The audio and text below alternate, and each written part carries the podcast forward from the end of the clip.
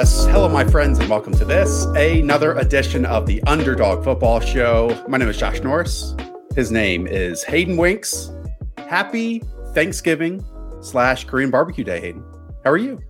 I'm doing good. Yeah, my friends and I were doing Korean barbecue. We had Friendsgiving on her side, and we did traditional uh, Thanksgiving stuff. And I already had my Thanksgiving with my parents. I have another Thanksgiving with her parents. So time for a little Korean barbecue. Mix the, mix this up a little bit, or or also be in biscuits and gravy hell for the next week.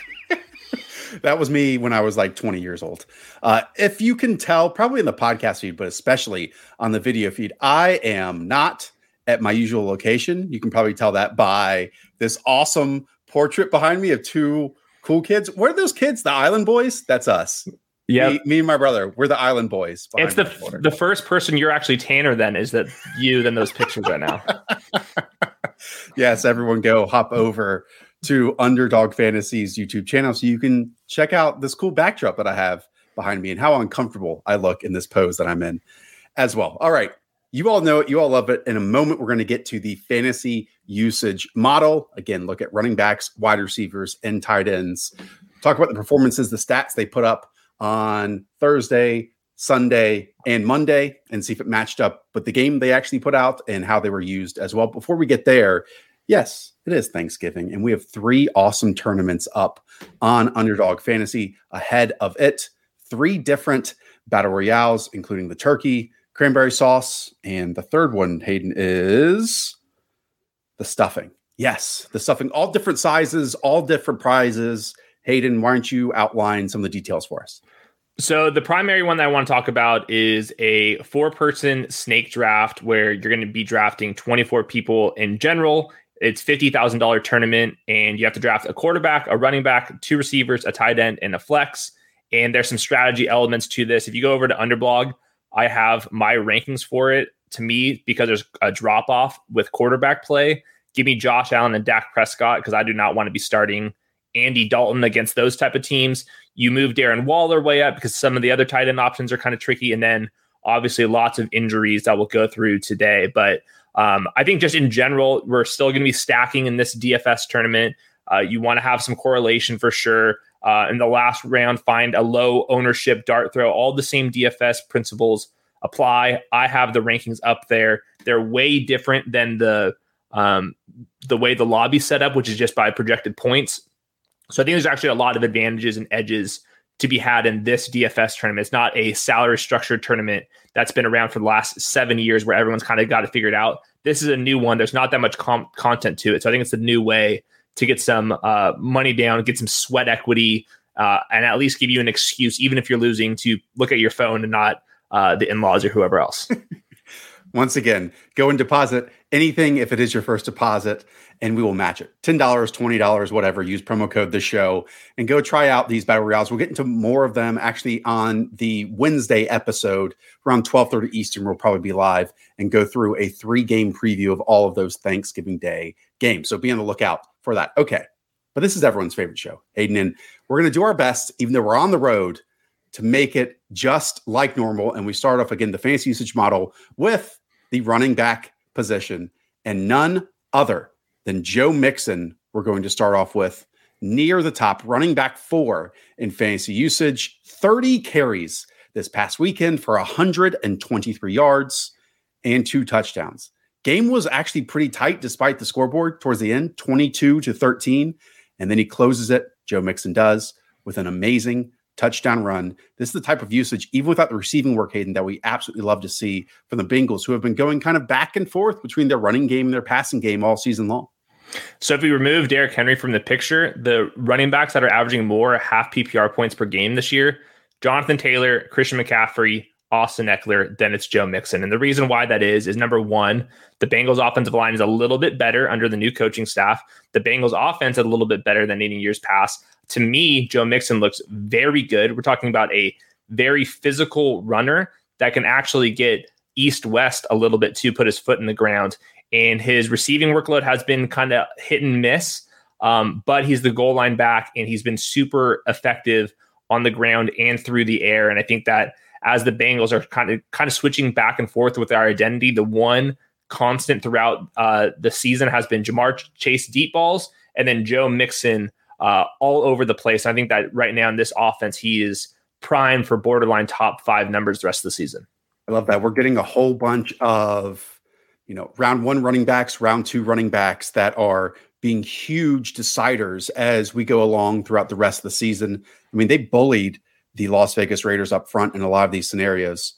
I, am still trying to, and we're going to talk about Ja'Marr Chase later on, but I'm still trying to pinpoint exactly what the Bengals are and who they want to be, but we've also seen them win in a whole bunch of different ways too, Hayden, which, you know, we talk about the Cowboys being a team that can do that, a bunch of others throughout the league that, okay, if the other team is worse in terms of giving up deep plays and and big plays, then boom, we've got Ja'Marr Chase to take the top off. But if they're really poor against the run and maybe their pass rush is their strength, like this past weekend against the Las Vegas Raiders, we're going to ride Joe Mixon for 25, 30 carries. And while it might not look beautiful or pretty, we might not consider them one of the teams that can do that.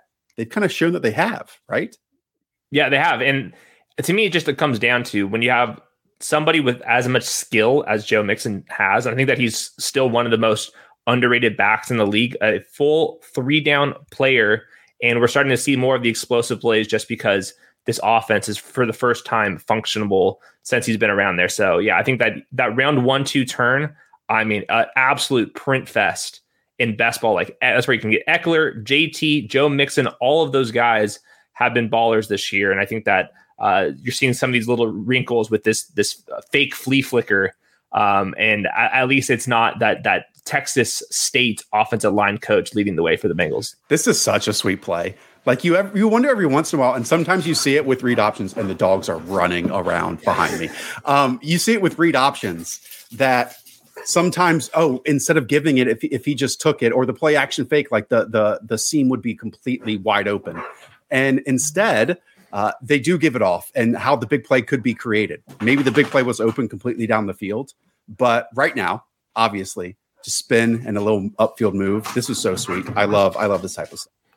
I can say I've never seen that play, and I'm not even sure if it was an intentional or whatever it was. But uh, I say we keep it in the playbook just for just for the fun. Every week just run it once every week and see if like the production reduces each each eventually that play will get a running back absolutely murdered by a defensive tackle that he did not see coming but such as it worked play. it worked this one all right we've got a bunch of others coming up too but let's start off with some bad news on the front of the jets running back michael carter the last six games he was averaging 13 carries for six targets and now he's out for at least two to four weeks with a high ankle sprain that has been considered mild by, by some, but we know how serious of an injury that is. Um, again, 13 carries, six targets. He's been eating up. He's been seeing the volume. He's clearly their top running back. And now it's going to be split between, you know, Ty Johnson, who's had weeks of seven, six, and eight targets, and Tevin Coleman, who is not a factor at all in the receiving game, but maybe the preferred runner in this scenario. And then now you throw in that Zach Moss is back as the starter, and that might you know default them back to where they were early on in terms of throwing their running backs as well. Yeah, I think that Zach Wilson is a downgrade for the quarterback picture. You see what Mike White and some of the other quarterbacks were doing when they're throwing to their running backs as often. Uh, yeah, losing Michael Carter, RB5 fantasy usage. There's plenty of work available for Ty Johnson and Tevin Coleman. The problem, there's two problems, is number one, neither one of those backs are as good as Michael Carter is. And I think that's you can make a very easy argument that that is true in both phases as a receiver and between the tackles.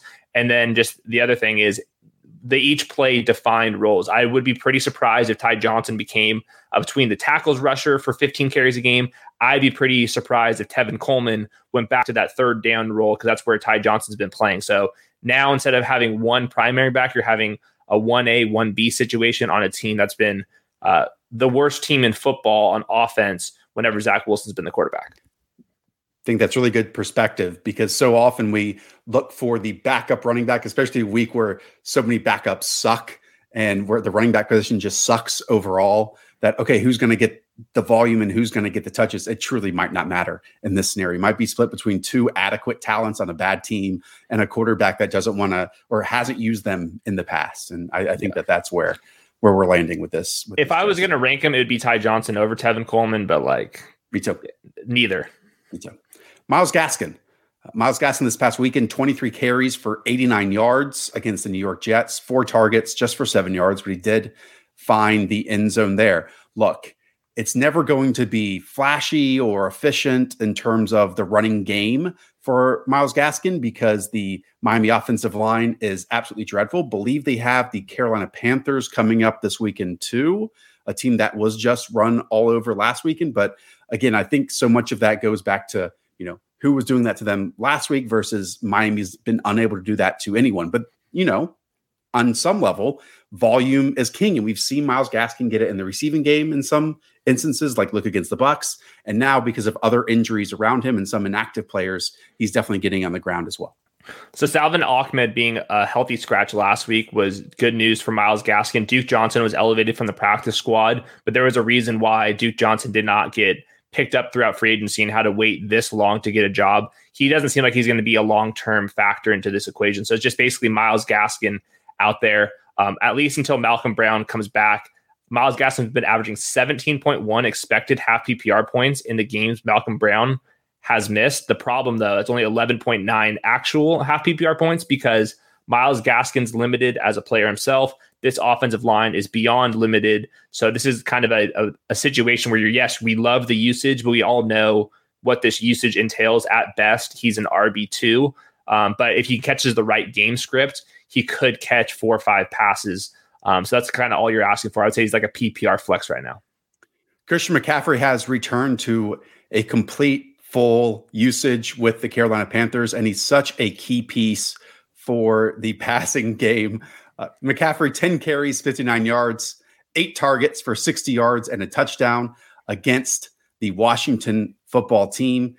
I know that you sent out a tweet, and we're going to talk about DJ Moore a little bit later on that the Panthers now trust their quarterback more and like their their passing rate shows that. I think that coincides with Christian McCaffrey getting back to 100% health too, Hayden, because again, so often he is the critical player. He is the key that the quarterback is reading against a linebacker, against a safety, sometimes getting him on a vertical route with motion coming as well. He scored his touchdown off of that.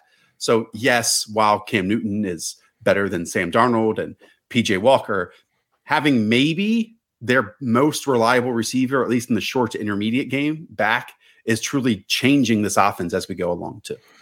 So with the Panthers, they started off pretty pass heavy, and then literally basically every single week they've gotten lower and lower. And over the last couple weeks, they were it was just them and the Eagles as 32nd and 31st in neutral pass rate. That switched last week. I think some of that can be explained by the matchup. Typically, teams are pretty pass heavy against the Washington defense because they play a lot of soft shell defense on the backside. But I think the biggest thing is when Cam Newton's out there, a lot of it is just going to be little checkdowns and those option routes out of the backfield for Christian McCaffrey certainly played a role. I thought to me, we'll talk about this with DJ Moore in a second. I thought that Cam Newton looked pretty effective. He wasn't super explosive, but he looked athletic enough. He was, for the most part, pretty accurate. That one uh, vertical shot was a beautiful touch pass to Christian McCaffrey. I think that was on a four verticals route. Um, the one thing that they don't have right now is any downfield passing attack. And the, his ADOT was like at five yards. I think that ultimately is going to be good news. You're going to either have open lanes on read option plays for Christian McCaffrey or a bunch of checkdowns. Either way, there's going to be a, like Christian McCaffrey to me, it's him and jo- uh, Jonathan Taylor in their own category for the rest of the season. And I thought Christian McCaffrey looked fully healthy and very yeah. explosive last week, too. Yeah, he's never going to be a runner who dominates contact, force missed tackles like, you know, Jonathan Taylor does, but just these creases and these openings that he creates against linebackers. I mean, option routes against him have to be an absolute nightmare. Uh, and I do, I do feel like he's he is back, like you're saying. Part of me wonders if we are going to hit a ceiling with him. Look, we've already seen like a 90-90 game, it feels like, from him this season too. But they are losing offensive linemen every single week. I mean, Brady Christensen had to go in and play left tackle last week and obviously graded as their top offensive lineman as well, which maybe speaks to the talent that they have. There was a play they're they're using their backup center right now, and it was Cam and Shotgun and Christian McCaffrey right next to him. And this it was supposed to be a zone read to Cam Newton, and the center just it was such a bad snap. He just snaps it directly to Christian McCaffrey, who then runs up the middle. It's like this is the kind of stuff we're dealing with right. with the Panthers. It's going to be the Achilles heel. I think the offense is going to be better, but you, there is no fixing this Panthers offensive line until the offseason. And there's so many injuries, you can't expect anything to get better. It's just going to be Christian McCaffrey and Cam Newton as playmakers. They're going to have to create by themselves. Yeah, my point in saying that is the rushing ceiling is capped by how bad your offensive line is, and meanwhile you compare that to the team that they faced this past weekend in the Washington football team and Antonio Gibson, who had 19 carries for 95 yards because their offensive line is now bullying people. I mean, he had four runs of 10 plus yards this past weekend, two in week 10 against Tampa Bay Buccaneers. I mean, that makes it six in two weeks. And this is a player who also missed basically a quarter of this past game, too, after he fumbled inside the red zone and they went to Jaret Patterson, they went to JD McKissick.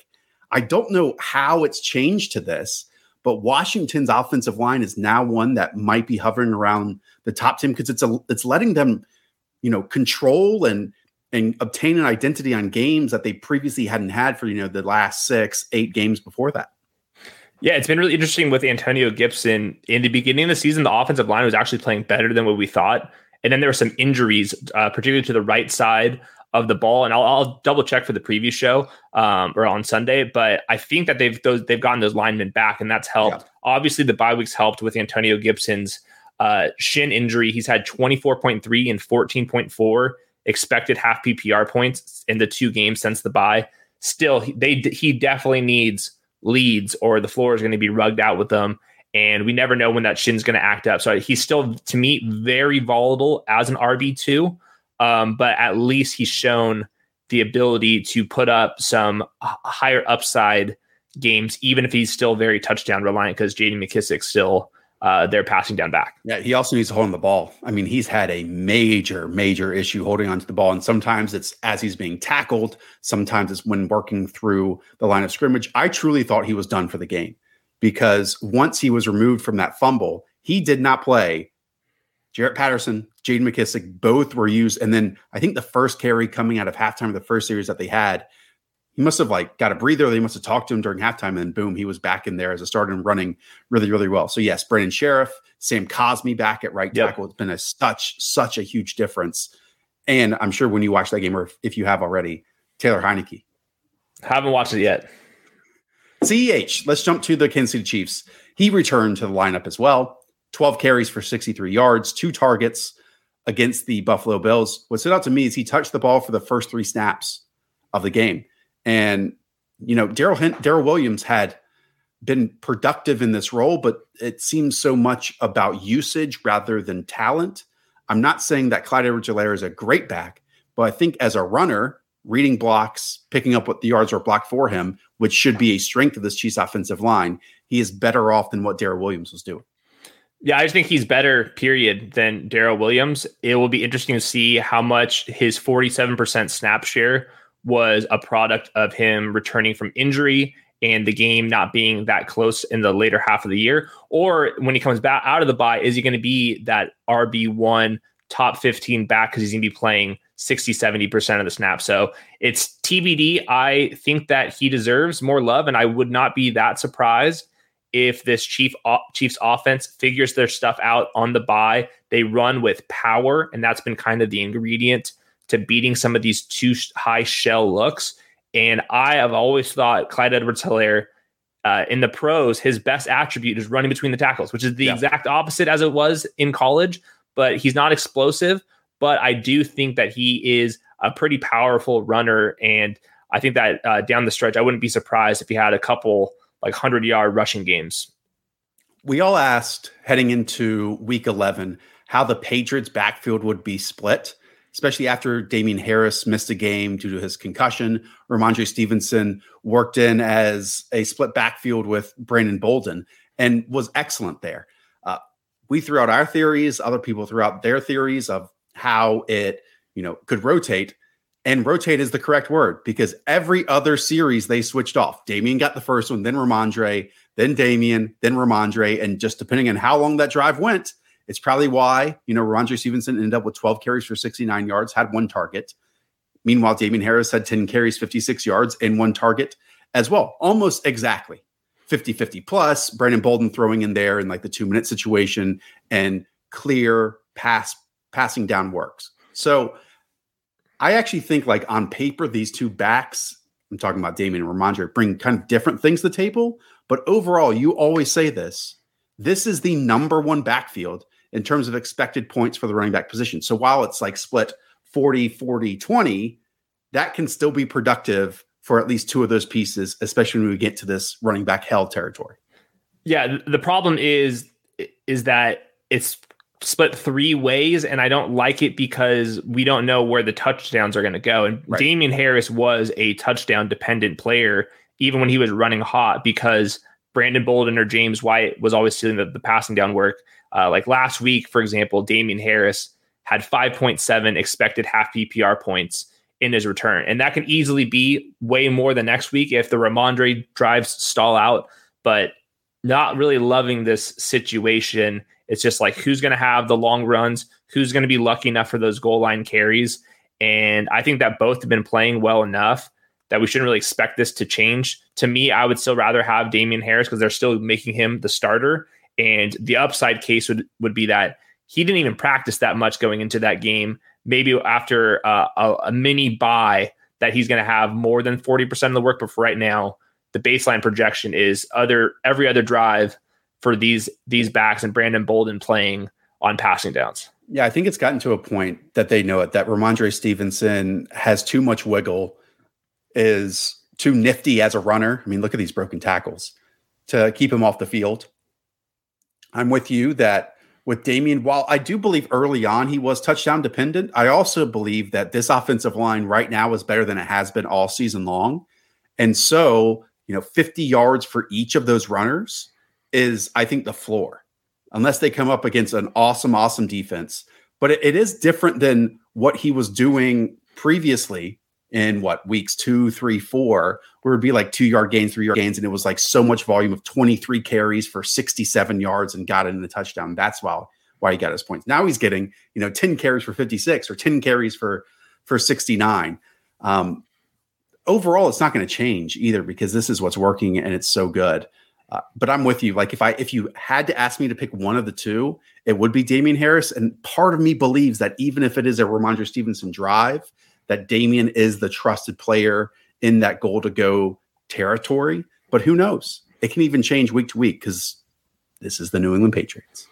Yeah, I just think it's going to be like 55 yards. they have a 50 50 chance for a touchdown, and that gets you like RB 27 numbers on average. So I don't know. I was way more optimistic earlier on. I don't like it. That's a three back committee. I just love that they are doing something so different than the rest of the it's league. Working. A couple teams. It's working so well. It's, it's working. working. so well. AJ Dillon got his start this past weekend and saw only 11 carries for 53 yards. Did see six receptions for another 44 against the Minnesota Vikings. We talked about this in the, the instant reaction show that neither the Vikings or Packers rushing game could get going. This is concerning. One, that was one of the few starts that we're going to get from AJ Dillon. And two, they just lost their left tackle in Elgton Jenkins. It just came out that David Bakhtiari had another knee surgery, so he's not going to be in there. They've already were, you know, mismatching certain players at certain positions. And we, again, we know so much of rushing success is based on offensive line success. AJ Dillon is still a monster talent, and we would have expected him to get at least 15 carries in this game and you pointed out that maybe the biggest surprise was more and more passing down work, something that he'd been hyper efficient on all season long, but six receptions is obviously a season high. So I thought last week's game was pretty bullish for like this next week. Couple things happened. He looked very smooth as a pass catcher, and we've seen this in small doses, even like the preseason and at times last year. He would only get a couple touches, but every single time he's out of the backfield, I always thought he looked pretty smooth back there. That was the case this time. Uh, the, they just didn't get near the goal line. It was a bunch of MVS long plays down the field, and he just kind of whiffed and didn't even get a goal line carry. So we know that what what can happen here, um, especially with Aaron Rodgers. He's like making a pretty big deal about this toe injury. If that means that he doesn't want to sit there and scramble and stuff, maybe they say, "Here you go, AJ Dillon, go make your money with 25 touches." So I think that um, even though the the box score wasn't elite, everything about his game visually checked out to me. And when you're attached to Aaron Rodgers, I think that um, he still deserves this the same high praise we were giving him uh, coming into last week. Devonta Freeman has taken over the Baltimore Ravens backfield. Season high 16 carries for 49 yards. Get your jokes off, people. Six targets for 31 yards, even with Latavius Murray back. Devonta looks fine. Nothing quite like we saw with like the bowling ball of knives that we've seen as a runner in the past. But again, the Ravens are going to have rushing production, and him being kind of the third name along the season that we've seen be the lead ball carrier. Unless an injury happens, it certainly seems like he's going to take it the rest of the way. Over the last month, he is the RB 22 in fantasy usage, the RB 18 in half PPR points. He started last week, played 58% of the snaps, had uh, 16.2 expected half PPR points with Latavius Murray. And that the good news, it's just those two now. There's not that third back. So that gives him a little bit of upside. Um, it's just comes down to how much are the Ravens actually going to run the ball. Uh, last week with Huntley, they ran it more, but obviously when it's Lamar Jackson with all of their playmakers, they've been passing the ball.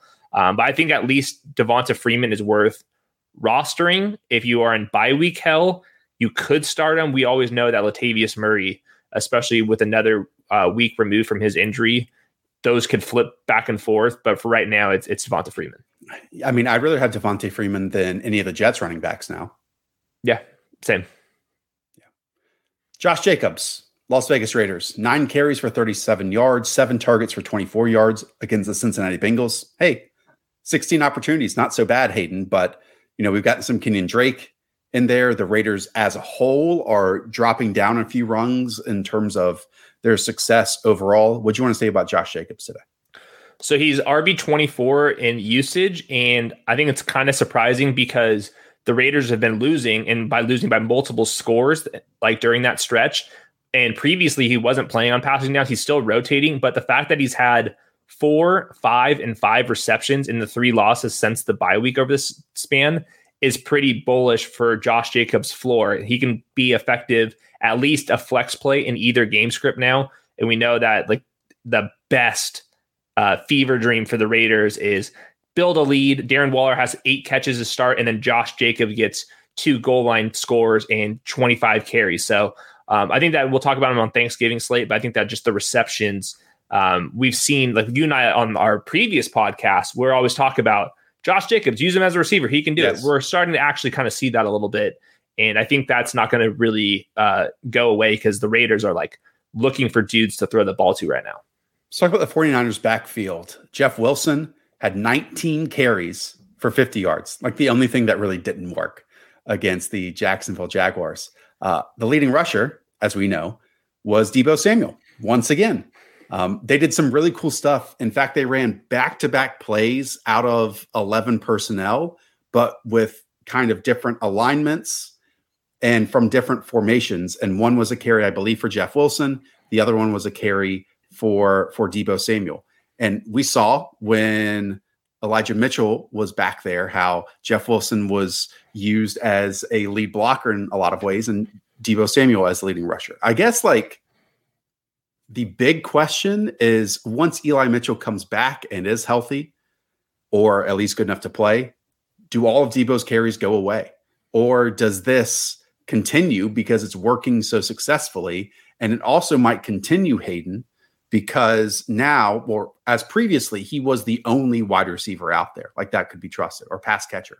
And now they have Brandon Aiyuk and George Kittle in those areas to succeed. So are, are they at their best? Are they at their most dangerous to put Deebo Samuel back there in the backfield while still staying in that same personnel grouping?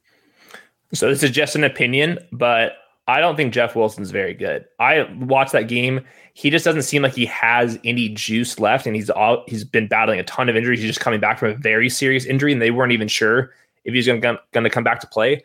I think that's why they got Trey Sermon going a little bit in the later part of the game and why they had Deebo Samuel as like a legit running back. They're not giving him like fly sweeps. They're giving him like legit running back carries is because they need that explosive element. I don't think that Jeff Wilson's going to give him that. So I don't know if Eli Mitchell is going to play this week, but I do know when he's healthy, he's clearly better than Jeff Wilson to me. And I, um, it's like to the point where like I wouldn't be that surprised if Deebo Samuel and Trey Sermon and uh, Kyle Juszczyk kind of all kind of split snaps. I thought Jeff Wilson had decent usage, but I think there was a reason why he wasn't productive. And I think a lot of that was just kind of falling on him. And you can kind of see how much Kyle Shanahan misses that Raheem Mostert explosiveness because that, that's it was the exact opposite um, last week in the run game.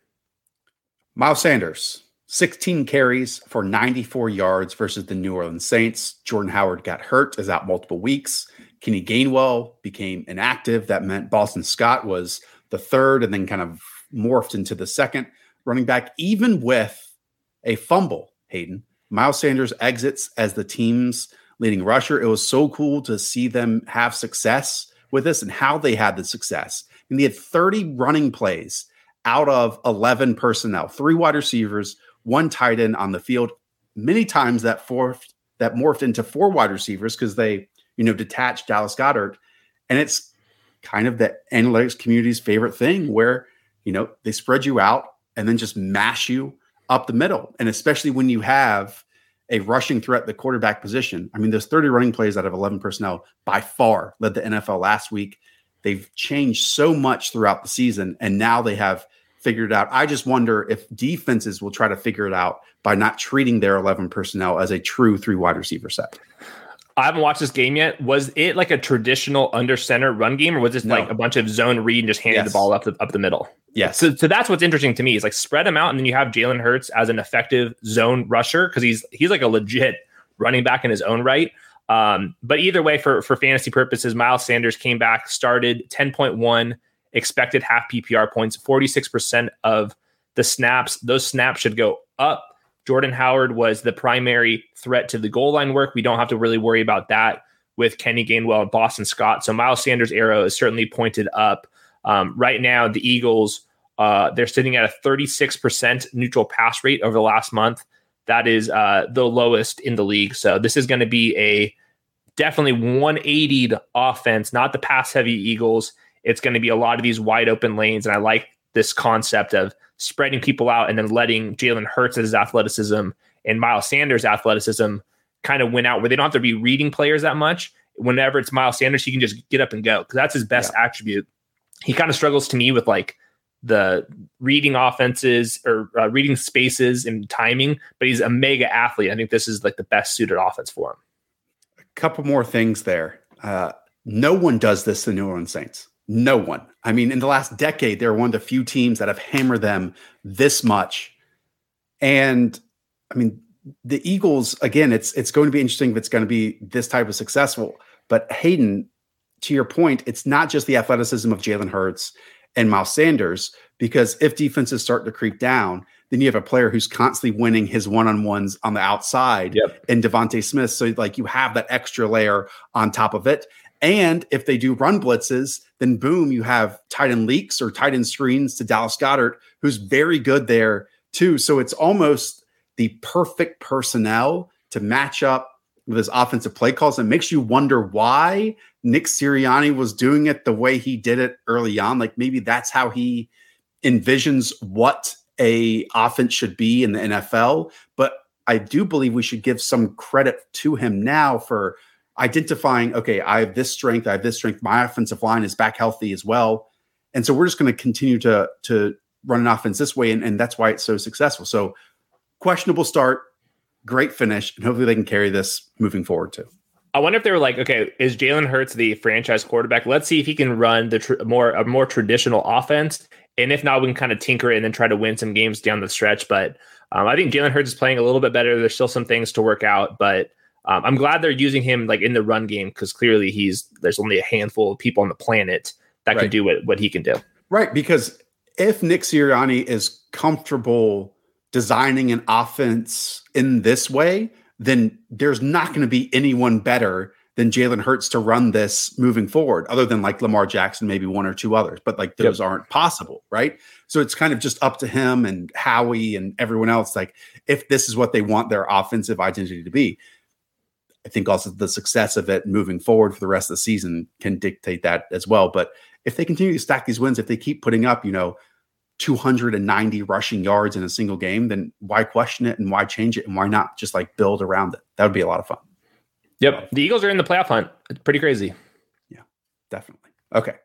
Next name David Montgomery. Dave Montgomery is back, and Matt Nagy really wants to use him on every single down. Like 95% of the snaps, Dave Montgomery is back out there, despite rookie Khalil Herbert looking awesome in his limited starts this season. David Montgomery trots back out there and gets 14 carries for 58 yards against the Baltimore Ravens. Again, coupling that with the previous game, 95% usage for David Montgomery in the Bears backfield. That was prim- my primary note. We'll talk about him tomorrow on the Thanksgiving show. But even though the box score in the actual fantasy usage hasn't been there, the snaps have, and snaps will lead to both of those categories. So I think that David Montgomery is going to be an RB2 down the stretch here. Saquon Barkley, six carries for 25 yards, six catches for 31 yards. He returns on Monday Night Football after getting the softball removed from his ankle. Uh, I really feel like where the Giants' offensive line and running game is at right now is Saquon Barkley is going to have to hit big plays in order to be successful. And that's so much more difficult coming off not just this injury, but like a list of injuries over the last few seasons. We'll see what Freddie Kitchen, Kitchens can do with this offense because that's an OC change. Uh, obviously, firing Jason Garrett today. Yeah, the figuring out that Freddie Kitchens was on the staff and was the new OC was like, all right, how could this get worse? Oh, there we go. Um, to me, Saquon Barkley looked not at one hundred percent. I mean, yeah. fine, but like he didn't seem like he was like super explosive. And there was at one point later in the game where he kind of had something tweaked. He came back in, but something to monitor because um, he played or he didn't come back until much later than what we were expecting. We got no report, so this is something that's on my radar for sure. Um, the underlying metrics: sixty-two percent of the snaps, eight point six expected half PPR points. We should assume those go up um, against an opponent that's not as sturdy against the run. Um, but hopefully, he looks a little bit more explosive than what we saw in that first game. But it's the first game back, tough opponent, all that stuff. Um, and they certainly need them. Like Daniel Jones needs needs to get some checkdowns to get get the ball moving a little bit. A couple names at the end of the list, and then we'll move on to wide receivers. Zach Moss basically not playing anymore. Uh, Qadree Ollison played over Wayne Gallman with Cordarrelle Patterson out and got nine carries for 34 yards. And a quick note before we got started here Adrian Peterson was waived by the Tennessee Titans after going nine for 40 this past Sunday. So that backfield certainly looks like D'Onta Foreman, uh, Dontrell Hilliard, and Jerry McNichols when he gets back from injury as well. Yeah. So, so the name out of that group is the Dontrell Hilliard. He had 15.6 expected half PPR points. He was in the exact third down role that Jeremy McNichols had. Yes. And if McNichols comes back, your guess is as good as my guess on which one they're going to lean on. I'm going to guess it's going to be a little combination of the three of them. And this Tennessee offense is putrid. And that's why I had the Texans upsetting them last week. I don't think they figured this out until they get Julio Jones back in the lineup after their bye week, especially if AJ Brown misses some time here. This is going to be mostly an offense to avoid. Quietly, this Titans offensive line looks messy all of a sudden. And that was yes. like not the case. And you can't have Ryan Tannehill without the play action. You can't have three bad running backs without uh, with a bunch of backup wide receivers. To me, this offense could be one of the bottom ten for the next couple weeks, and with three backs involved, uh, no, thank you. Off the top of my head, I believe they play the New England Patriots this weekend. I think the Patriots offensive line smashes the Tennessee defensive line, and the Patriots defensive line smashes the Titans offensive line. Like that is give me the Pats. A pretty bad formula coming up. All right. There we have it. They're the running backs for all of you. Appreciate everyone being here. Give us a like and subscribe while you're here. Smaller show, smaller live audience, an intimate audience, some might want to call it. Just a couple days before a holiday, but do your part. Smash that like button. Smash, most importantly, that subscribe button. And let's jump, especially you watching VODs. We appreciate everyone that tunes in afterwards as well. Jump to the wide receiver position. And we start off with a player, Hayden, been a pretty drastic change in rookie Ja'Marr Chase's production over the last few games. Just from Sunday, let's focus on that. Six targets, three catches for 32 yards and a touchdown versus the Raiders. He does not have a 20 plus yard catch in each of the last two games after basically specializing in that in the first five or six games of the season. We talked about it on this very show. I wasn't going to come on and predict when this decline, or maybe the better word, when this regression could happen. And it's happened. And I think part of that is because the Bengals are never throwing that much down the field. He and You know, Joe Burrow just had like this mind meld that it was working perfectly and he was making unreal plays. But if like the volume hasn't always been there, and then now just like running hot isn't there either, then Ja'Marr Chase the rest of the way is going to have much more sporadic production than we saw from him early on. So I'll give you sporadic and I'll give you volatile because a lot of his usage is downfield. And he was nine of 14 on those targets, 20 plus yards downfield in weeks one through seven. Since then, he's 0 for seven. And that's yep. how this stuff works. I don't care how good you are. Nobody in the NFL ever could sustain deep field production at nuclear rates. So um, it's one of these things where you kind of have to just play uh, how like these volatile moments work. But the good news is, and we're going back to the fantasy usage model here, is now all of a sudden he's the wide receiver two overall over the last month. So at one point I was like, he's kind of a sell high. I, I know he's really good, but now he's a buy low if you can try to pull that off because now he's a wide receiver 27 in half PPR points, but wide receiver two in the fantasy usage model.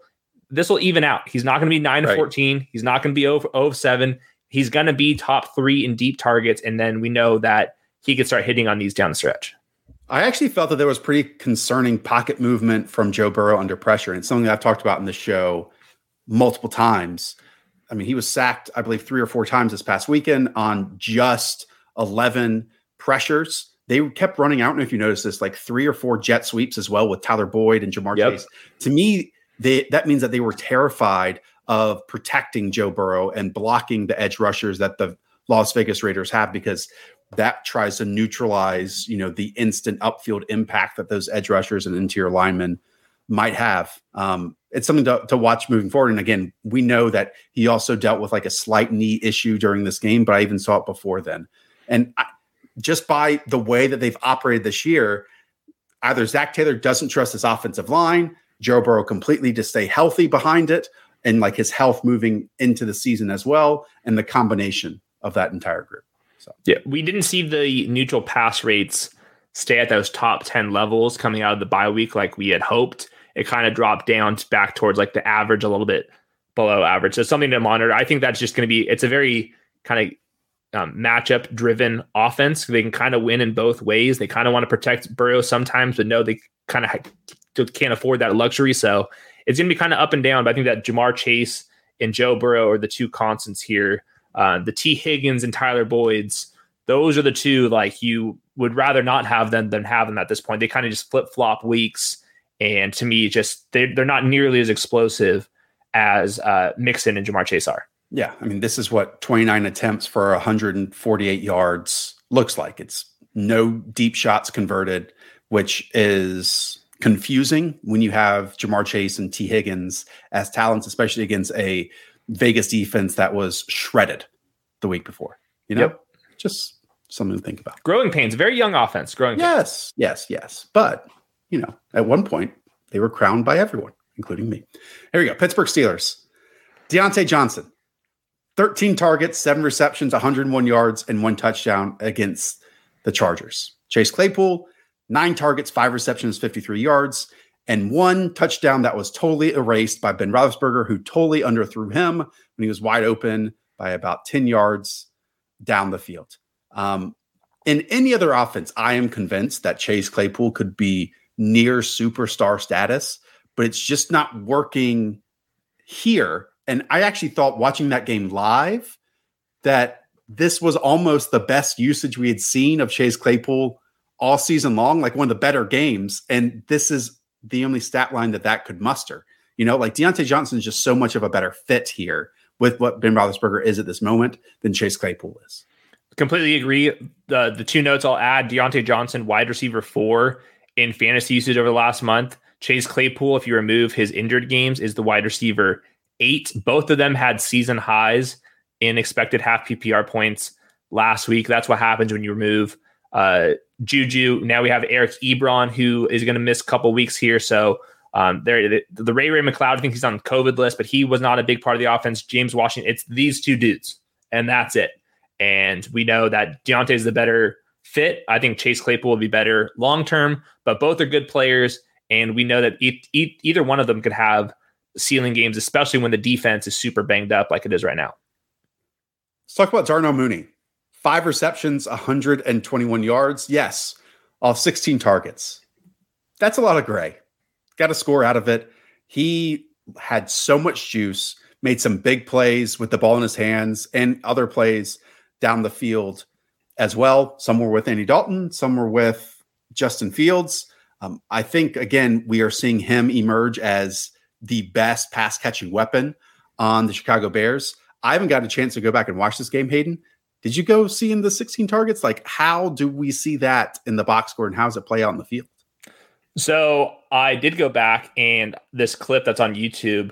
The biggest thing with Darnell Mooney is just the speed. And on this screenplay, they had numbers. They got two great blocks, but you can see this burst that he, Darnell Mooney has that is pretty rare. And I think that's why he was the number one target for for Andy Dalton. I think in the second half after Justin Fields got hurt, uh, Darnell Mooney was uh, had like 12 of the 24 targets on the team, and most of them were on underneath targets.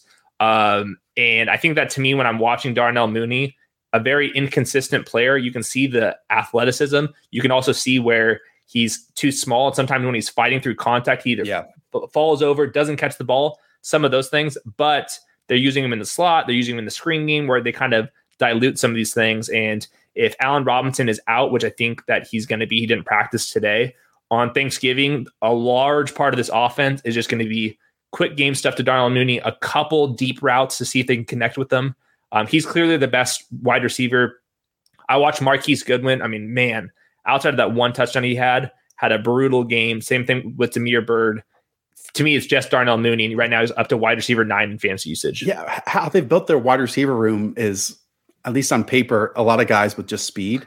Like we mentioned, Darnell Mooney, Marquise Goodwin, Jakeem Grant, I believe, is on that team. Damiere four by four well. by one hundred. Right. That, that, it's just a track team, and Darnell Mooney is easily the most talented on the list. But I'm totally with you that he certainly is far, far from perfect in terms of his lack of physicality, kind of lack of like sand in his boots. Yep. In some ways, but uh, we've seen him manufacture touches, and and yep. with Andy Dalton, that might be one avenue for success here. He's to me, he's a long term. He's a number two, a very good number two in a particular role. Right now, he is a number one, and the Bears have no other option. So let's treat him like that for for fantasy for the next couple weeks. Speaking of number one, let's jump to the Carolina Panthers again. We talked about Christian McCaffrey, DJ Moore.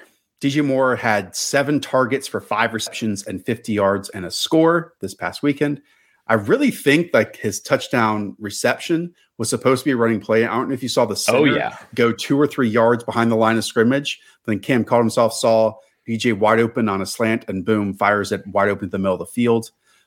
Overall, though, the ceiling is capped, is it not? Because they just simply aren't throwing down the field. Again, I think part of that is just how much they rely on Christian McCaffrey to win on those option and those ISO routes but also Cam's arm just isn't what it used to be. And so DJ in the short to intermediate game, unless he breaks a long play, the ceiling is much lower than it was through those first three or four weeks.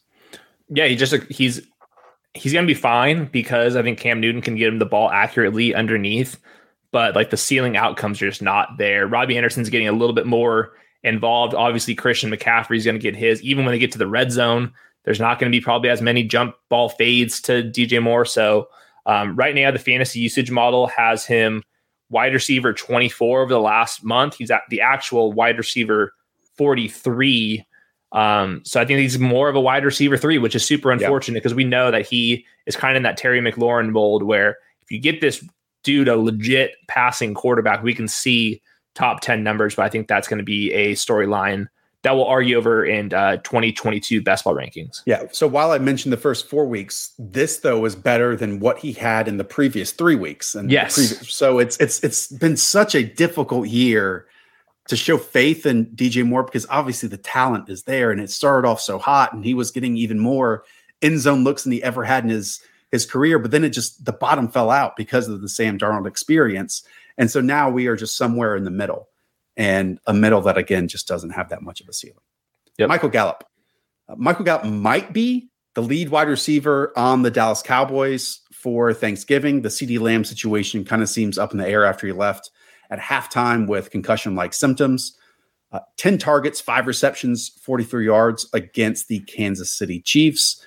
Everyone knows that if you watch that game, one of the first targets, if not the first target, was an ISO route on the outside that he was wide open for a touchdown, and Dak just missed him. Um, I'm a big believer in Michael Gallup. Uh, very clear that the Dallas Cowboys are as well. I'd be really interested in him on the Thanksgiving slate. 100%. We'll talk about him a ton tomorrow, but the summary is 94 routes, 13.9 expected half PPR points last week. That would be wide receiver two numbers at the very least with CeeDee Lamb out of the picture. Um, it should be the Michael Gallup show for this next week. And I think you're right. They use him in the screen game. They can use him downfield. I think that I was watching for Cedrick Wilson, who had a brutal game. Yeah. Um, kind Awful. of just a slot player, not nothing too special. And then Noah Brown, they get out there as a number three receiver. Noah Brown is out there to block. That's it. So this passing game is between Dalton Schultz and Michael Gallup. Maybe they can get a, a, random explosive play with any of the other guys, but to me, this next game is going to be on the backs of Schultz and Gallup. Yeah, I mean, when Pharaoh Brown is out there, eleven personnel kind of morphs into twelve personnel because he's basically he's an, a big an dude. blocker. He is. He is. He was Zeke's teammate at Ohio State too.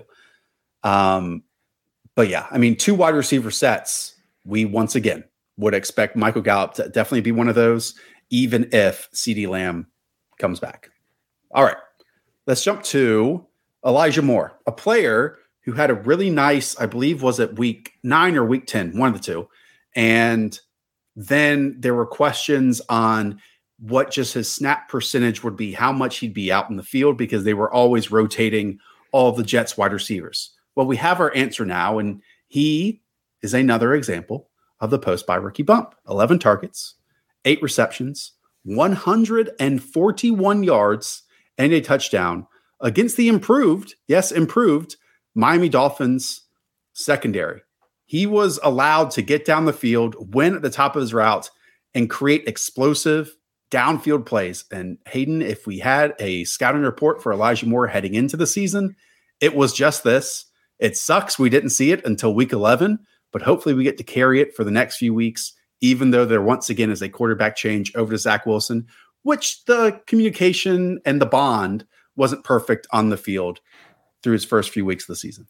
The big thing was the turning point was this last weekend, so I wouldn't feel bad if you didn't start him uh, this on Sunday. But he overcame the flippening of Jamison Crowder and routes. He actually ran around 81% of dropbacks. He had a season high 13.5 expected half PPR points. And Elijah Moore, I think, is probably a better slot player long term, but we're starting to see some of these special moments on the outside. He's testing well in reception perception, and he's testing well if you watch the games. And I think that his analytical profile coming into the NFL was almost flawless. I mean, athleticism, production, draft capital, where he went to school, recruiting uh, pedigree, all that stuff checked the boxes. I think that um, he's going to be somebody that's probably in the wide receiver three mix. He's up yeah. to wide receiver 27 fantasy usage over the last month. But it's with a ceiling because even Zach Wilson will throw down the field. And we know that, you know, Elijah Moore has a, a explosive profile. I, I wanted to pause it here and start it because while this technically is the outside receiver, it basically puts him into a slot alignment that gives him a whole bunch of the outside of the field to work on. So he's not just you know, having to be one of those big bodies like Mike Williams per se that yep. has to carry and work and have an extra defender that is basically the sideline. Instead, this gives him a whole bunch of different routes that he could run off of. And so stacking Jamison Crowder right behind him with a motion and then allowing him boom to test outside and then work back inside, cross the face of the cornerback, and then win after the catch.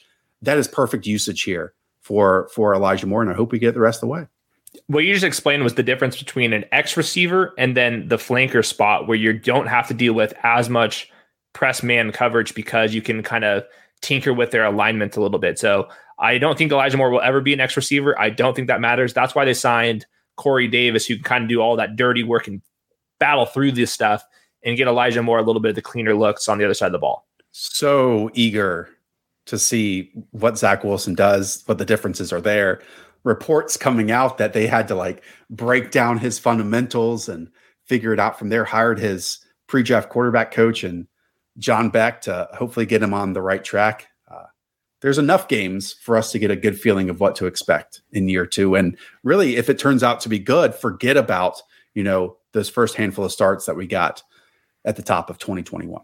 Mike Williams, six targets, five receptions, 97 yards, and a touchdown against the Pittsburgh Steelers. A little hurdle that he had along the left sideline. Not necessarily, I guess it was a blown coverage, but obviously the Steelers got really aggressive, left him free. And just when Justin Herbert is allowed to throw these bazookas to the outside of the field, when watching games, you know, all through Sunday, then Sunday night football hits, and you just see a live, different arm out there, you wonder why it wasn't like that for every single week of the NFL season. But we did get it on Sunday night, and especially with Mike Williams. So there's still some concerns with the Mike Williams profile. He's only the wide receiver 38 in fantasy usage over the last month, but the big picture stuff is he's averaging 4.6 uh, half PPR points on 12 expected half PPR points on the season we know Mike Williams can play. We know Justin Herbert can play. We know that this offense has a ceiling. So that's why I'm just going to keep saying play him and ride with the waves. Uh, it's not the perfect spot for him because it's such a low ADOT offense. And I think at this point, it'd be kind of hard to ask for that to change too much. But when this offense can get clicking at all, this, I mean, they can average the top five most points uh, of any team in the NFL. And there's not a third receiver. It's like Josh Palmer and these guys just aren't cutting it. And it's just to Ekeler, Keenan Allen, Mike Williams, and if you want to trust Justin Herbert like I do, you're going to be playing all these guys. Laviska Shenault probably moves back into the slot with the injury to Jamal Agnew for the rest of the season. Um, he had been exported out as the X wide receiver and was not winning there at all. I mean, we just talked about the differences being isolated one on one and having to threaten vertically and win on breaks and, and routes. That is not Viska's game. You know, more catches closer to the line of scrimmage, and especially in like the the muddy, the high traffic territory over the middle of the field is is probably better. Just some manufacturer touches. He's a very different profile than Jamal Agnew was, who straight line speed. Visca is a power slot. But if everyone or if anyone was going to have a chance of you know reaping the benefits of some Visca production, this is the better avenue for it than what he had been doing. Yep, we can start to dip our toes back into the Visca waters. He did come back into the slot after Jamal Agnew left last game. We now know that he's going to miss the entire season. So at least we know he's playing in the position that he should go to. And I think it was like Laquon Treadwell came in as the number three receiver. I mean, come on. And Tavon. It's, yeah, and Tavon. Like, give me a break. What year is this? Uh, so I think it's, it's going to be Marvin Jones and Visca, and I think that he has a much better chance. The his like on off splits between the slot and outside. I'm going to pull him up when we discuss best ball rankings this offseason. It's going to be dramatic, like not even close. Um, so I think we at least can see him in the position that he should play uh, for the rest of his career if he's going to be successful anywhere, which is debatable, it's going to be as a power slot. Period. Cole Beasley, Emmanuel Sanders, Buffalo Bills time. Uh, another team that still has a bunch of questions to answer. We saw many in multiple weeks this year have spiked tweaks, Huge downfield plays was one of the most important pieces of the Bills offense. Cole Beasley has had a weird month overall, Hayden, because of injury, ribs. You know, Sean McDermott saying, well, we basically kept him out just so he can heal and be 100%. Uh, where are we at with both of these names? Because it's a passing offense that we wanted so many pieces of in multiple points this year. We have said that, but just hasn't hit there in what, two of the last three weeks? Yeah, he at least ran a route, Cole Beasley, that is on – 66% of dropbacks last week, so that's kind of optimistic. Um, they're using a six lineman. They're using the the Reggie Gilliam guy a little bit, second tight end occasionally. They're rotating in Isaiah McKenzie and Gabe Davis. It's kind of a little bit of everything can kind of explain the downgrades for Emmanuel Sanders and Cole Beasley. Um, I think that both of those two are complete opposites on what type of game plan they're going to excel in. Emmanuel Sanders against man defenses where he can win over the top because his ADOT is by far the highest on the team. Then Cole Beasley is the exact opposite zone beater. So this is kind of be kind of dependent. And I think that right now the big problem is, and it happened uh, last week, was they just keep checking the ball down underneath against the cover two stuff. And Josh Allen, instead of sitting in the pocket and then throwing a timing route. He likes to kind of break contain, and then all of a sudden you have a bunch of zone defenders just eyeing in on him, and the ball is not going anywhere. So I think there's some systemic issues with the Bills' offense, yep. and I didn't think that was going to be the case with the Chiefs because I trust Patrick Mahomes and Andy Reid. I don't trust Daboll and Josh Allen at the same level. Like it's a little bit different. Super Bowl winners versus a one year wonder situation. They'll be fine. They're still contenders, but I think that there's there's a little bit something to this. this isn't just like regression. I think that there's a little yeah. bit of like figuring this offense out. Yeah, I, I, think the difference is is the quarterback. We'll leave that there for another conversation. Uh, Brandon Aiyuk, we spoke about it with Deebo Samuel potentially getting more backfield snaps and that continuing. Uh, again, part of that is George Kittle returning and playing at a great level and Brandon Aiyuk returning seven for seven, 85 yards, and a touchdown. What stands out to you with his usage?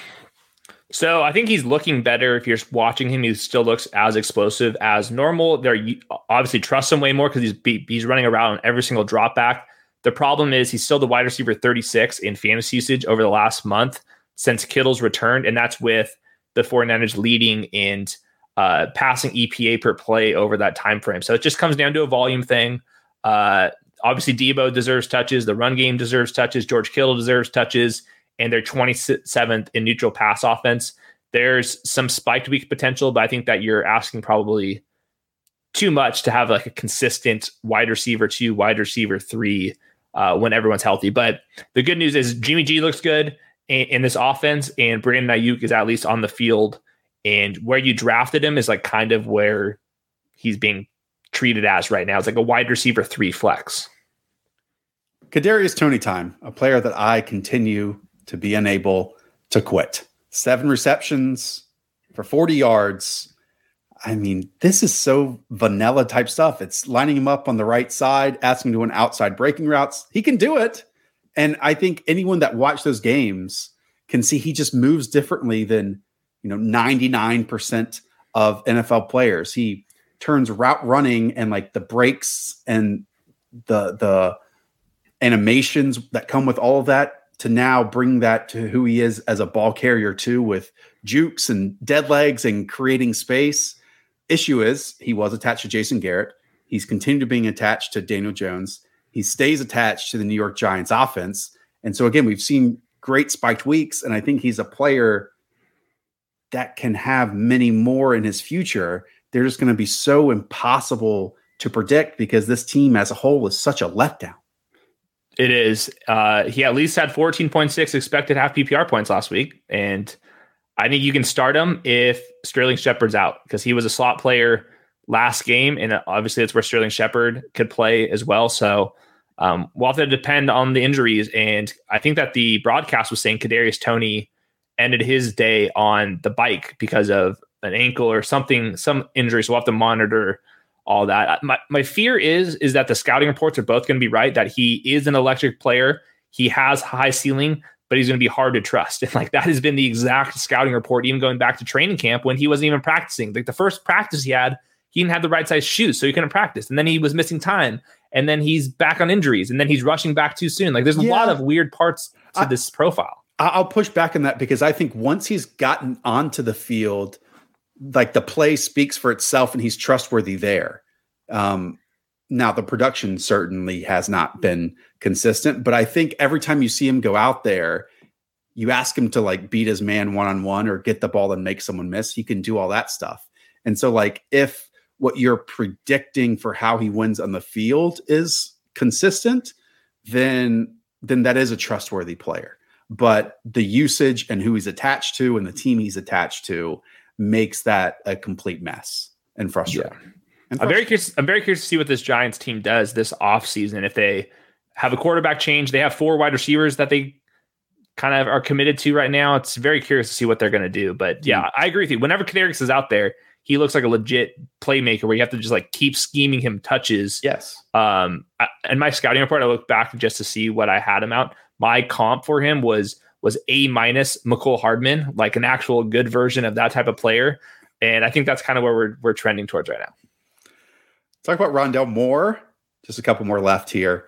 Uh, Rondale, yes, Got 11 targets for 51 yards, as everyone on YouTube can see here. The ADOT was negative 1.5. Uh, it was all of Chase Edmonds' receptions or extended handoffs. None of the stuff up the middle. There was no, you know, traditional running back usage a la Deebo Samuel. But so much of this, again, with his 11 receptions, is the reason why Colt McCoy got up to 44 passing attempts in this game. Um, as the Cardinals get healthier, as Kyler Murray comes back, I would wager that this usage evaporates because really, I'm sure that this usage was mainly just to put training wheels and hold the hand of Colt McCoy because Rondale can make someone miss in the backfield or one or two yards down the field, and hopefully that creates an explosive play. And if not, it's just again an extension of the running game that can get you to a second and four rather than a second and nine in much more manageable situations for your backup quarterback. So like what do we do with this? Like I mean Nothing. I just I, I hope it I hope this isn't a long term situation and this is exactly kind of how he was used at Purdue as well. It's like everything that's not this is a projection. And I think that we're gonna have a lot of discussions um, about his uh, actual ceiling in fantasy next or this off season. Yeah, because I was looking at uh, PFF and they have like qual like qualifiers. He if you run this many routes or whatever, uh, there was 129 wide receivers in my sample.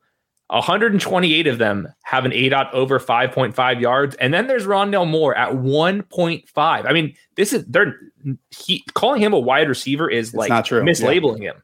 Yeah. So I don't know. You need air yards and you need downfield targets to be a fantasy asset. And I hope this isn't like he's just our screen guy and that's it. It's kind of like in terms of manufactured touch player, like what Ty Montgomery was before he switched over to running back in some ways.